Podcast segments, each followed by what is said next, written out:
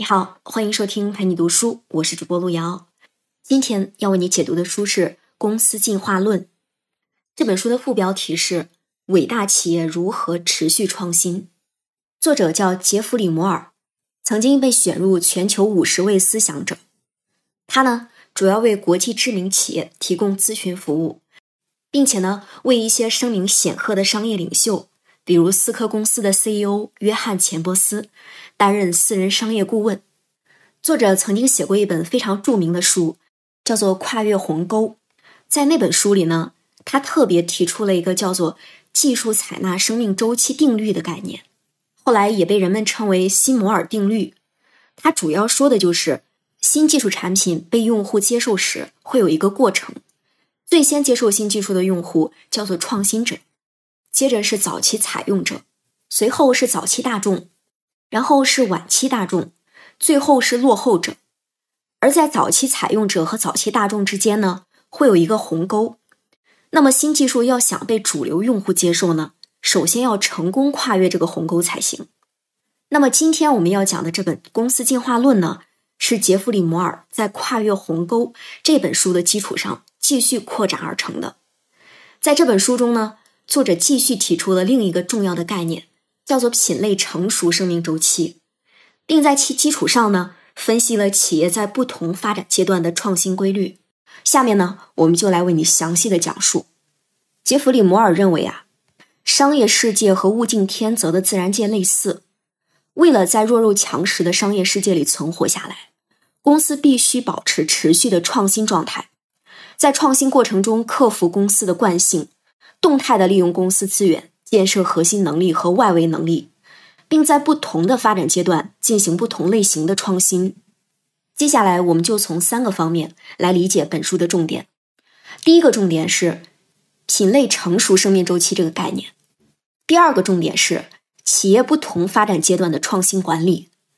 第3个重点是如何在企业的外围业务和核心业务之间调配资源，实现可持续创新。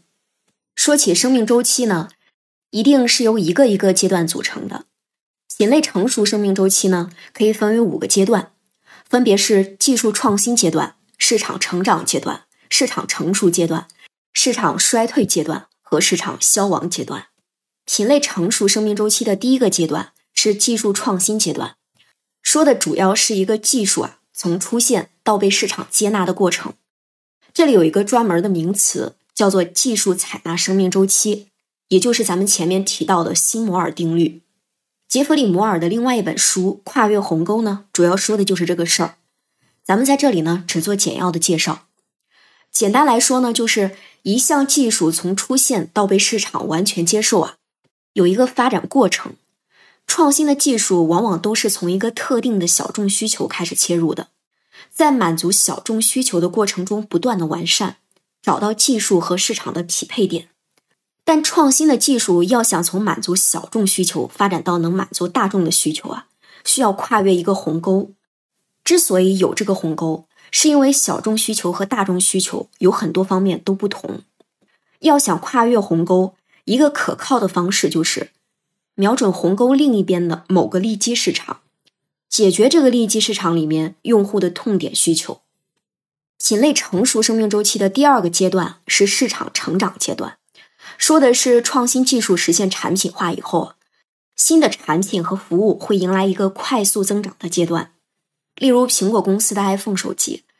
2007年引入市场后迅速跨越了需求鸿沟，在2008年至2014年持续实现倍数增长，销量从2007年的136万部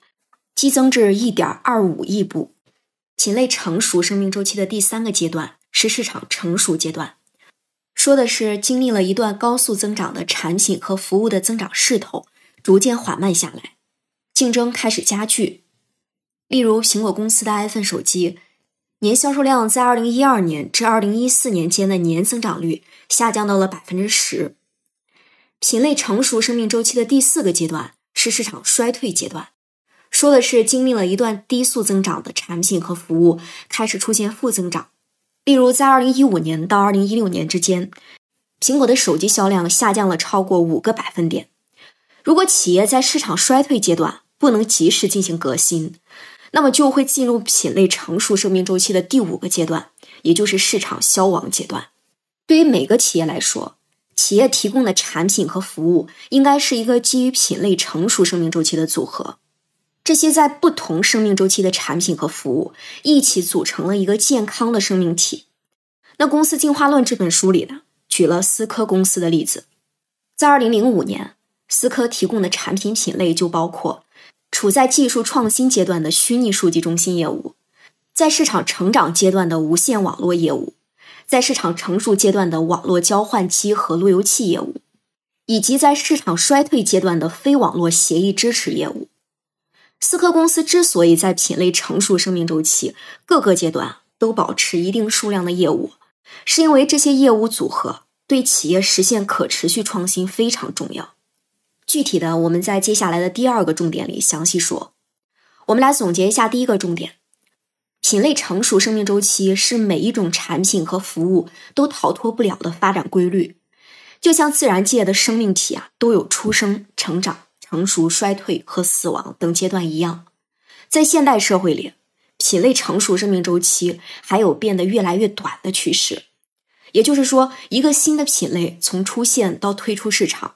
大都经历着比工业革命早期出现的品类短得多的生命周期。例如有线电话自打出现之后呢，经历了100年的发展，才在无线电话的冲击下进入了衰退期。而强大如重新定义了手机的 iPhone， 在上市之后的10年间就已经出现了销量下降的现象。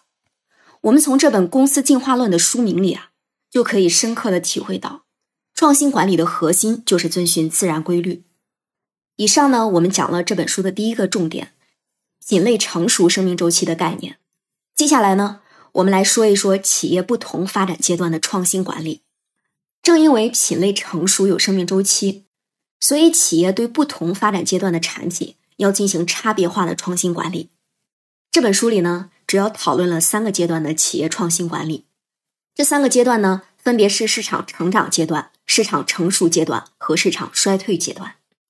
这3个阶段的创新管理的关键词分别是产品领先、效率提升和品类革新。也就是说，在市场成长阶段，企业应该关注和保持产品的领先状态；在市场成熟阶段呢，应该从提升用户服务品质和提高运营效率入手。在市场衰退阶段，企业主要的任务是进行品类的革新。咱们先来看看市场成长阶段的创新管理。市场成长阶段的创新管理呢，可以从4种子类型的创新入手。这4种子类型的创新的重要性呢，随市场的不断成长也在不断的变化。第1个子类型是技术突破性创新，就是在市场上第一次采用某种突破性技术。第2个子类型是技术应用性创新，就是在市场上第一次真正把创新技术应用于解决。第3个子类型是产品创新，就是产品的性价比得到了大幅度的提高，得到市场的普遍认可。第4个子类型是技术平台创新，就是技术已经成为市场的主流，被应用到各个行业，成为一种支持其他创新的技术平台。那说完了品类成长阶段的创新管理呢，咱们再来看看品类成熟阶段的创新管理。品类成熟阶段的创新管理主要发生在2个方面，一个是用户服务方面的创新，另一个是产品运营方面的创新。用户服务方面的创新呢，包括营销创新和体验创新等等；产品运营方面的创新包括技术工程创新和生产流程创新等等。我们先来说一说营销创新和体验创新。在品类成熟阶段，竞争开始变得非常的激烈，仅仅靠技术方面的独特性是无法维持企业的优势地位的，所以说企业必须进行技术创新之外的服务创新。那在品类成熟阶段的创新管理中，技术工程创新和生产流程创新也是非常重要的。技术工程创新和生产流程创新都不属于纯粹的技术创新，而是在产业化大生产过程中边干边摸索出来的工程创新。关于企业不同发展阶段的创新管理，我们最后看看市场衰退阶段的品类革新。《公司进化论》这本书里主要提到了2种市场衰退阶段的品类革新，有机革新和并购革新。有机革新说的是有的企业在市场进入衰退阶段后，仍然保留着关键的技术领先能力。这些有技术领先能力的企业呢，可以利用领先的技术能力，从衰退的品类转移到新兴的品类中。在这方面呢，有一个经典的例子。1985年，发生在时任英特尔公司 CEO 的安迪·格鲁夫和创始人葛登·摩尔之间的对话。当时，随着越来越多的日本厂家加入，英特尔公司发现自己的主业已经开始进入衰退阶段了。格鲁夫问摩尔，如果我们被踢出董事会，来了一位新的 CEO， 你认为他会做一些什么呢？摩尔毫不犹豫地回答道，退出存储器业务。后来管理层下定决心，毅然退出存储器业务，把研发和生产资源投入到了芯片业务中。并购革新是企业通过外部的并购获得进入新兴产业的通道，从而摆脱原来所在的衰退产业。这方面的代表性例子是通用电气。世界上历史最为悠久的股票指数是道琼斯指数。道琼斯工业指数首次在1896年5月26日公布，它象征着美国工业中最重要的12种股票的平均数。至今为止，在这12种成分股中，只有通用电气仍然留在指数中。通用电气之所以长盛不衰，一个重要的原因是这家公司不断通过并购和剥离，进入新兴业务和退出衰退业务。我们来总结一下第二个重点：企业不同发展阶段的创新管理。很多讲创新的书都只强调一种创新方法，例如微创新、颠覆性创新等等。实际上，企业在不同的发展阶段需要在不同的方面用不同的方式进行创新。在市场成长阶段，坚持产品领先的创新战略；在市场成熟阶段呢，实施效率提升的创新战略；在市场衰退阶段，采用品类革新的创新战略。正所谓到什么山唱什么歌，只有根据企业发展不同阶段的实际情况管理创新，才能保持持续的生命力。这就是为你讲述的本书的第二个重点：企业不同发展阶段的创新管理。接下来呢，咱们说说如何在企业的外围业务和核心业务间调配资源，实现可持续创新。学过管理学的朋友应该对核心竞争力这个词非常熟悉。核心竞争力说的是企业能够长期获得竞争优势的能力，是企业所特有的，能够经得起时间考验的，具有延展性，并且是竞争对手难以模仿的能力。但是企业到底怎么才能保持核心竞争力呢？怎么才能保持核心竞争力的竞争力呢？这是其他书籍没有讨论过的问题。这本《公司进化论》呢，给了我们比较明确的解答。我们每个人都有自己的习惯，这些习惯有可能成为我们成长的阻碍。那《公司进化论》这本书呢，把企业当作生命体来看待，认为企业在发展过程中会形成和人相似的惯性。如何克服企业的组织惯性，实现可持续创新呢？这本书就给出了一个从外围提取资源重新应用于核心的解决方案。那么什么是外围呢？外围呢，是和核心相对应的一个概念，